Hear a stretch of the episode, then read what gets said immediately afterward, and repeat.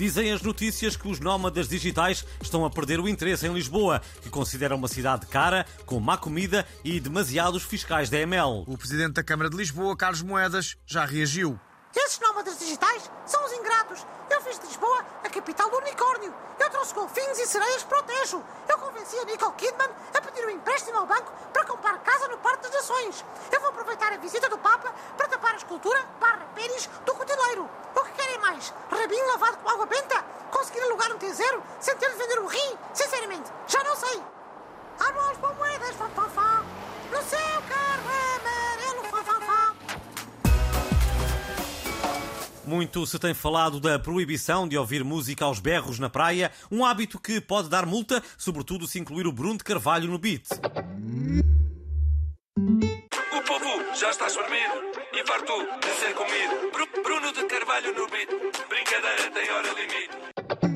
Mandámos o nosso repórter estagiário para a costa da Caparica perguntar aos banhistas que outras coisas acham que deviam ser proibidas, além de espremer pontos negros das costas dos namorados, como já aqui referimos. Alô, Natércio!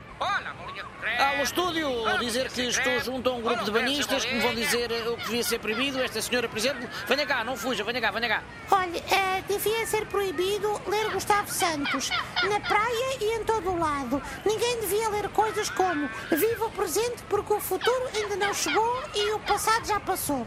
Quer dizer, isto é para pessoas que comem gelados com a testa, não? Mais valia usarem o papel desses livros para embrulhar bolas de Berlim. Ah, ah, ah, também deviam proibir ah, as influencers e os seus namorados de gravarem vídeos a abanar o rabo à beira-mar. Porque a, a pessoa quer ir à água, não é? E, e de repente não consegue por- por postar um rabo no caminho. É, é desagradável, não é? Bom, o que deviam proibir eh, era aqueles mães que passam o dia a berrar pelo filho Ruben Miguel, que tem 4 anos e já afogou a bomba. Olha, como esta. Se afogas mais alguém, não comes bola de Berlim, ou já vistes? Robert Miguel, não faças xixi em cima desse senhor, ai! Ai, este miúdo dá ninguém doida! Pronto, era isso e jornalistas que andam a chatear as pessoas, a perguntar se a água está boa e se gostavam mais de bola com creme ou sem creme. Sinceramente, eu acho que já enjoa. Bom dizer que estes são exemplos de coisas que, segundo os banhistas, também deviam ser proibidas nos areais.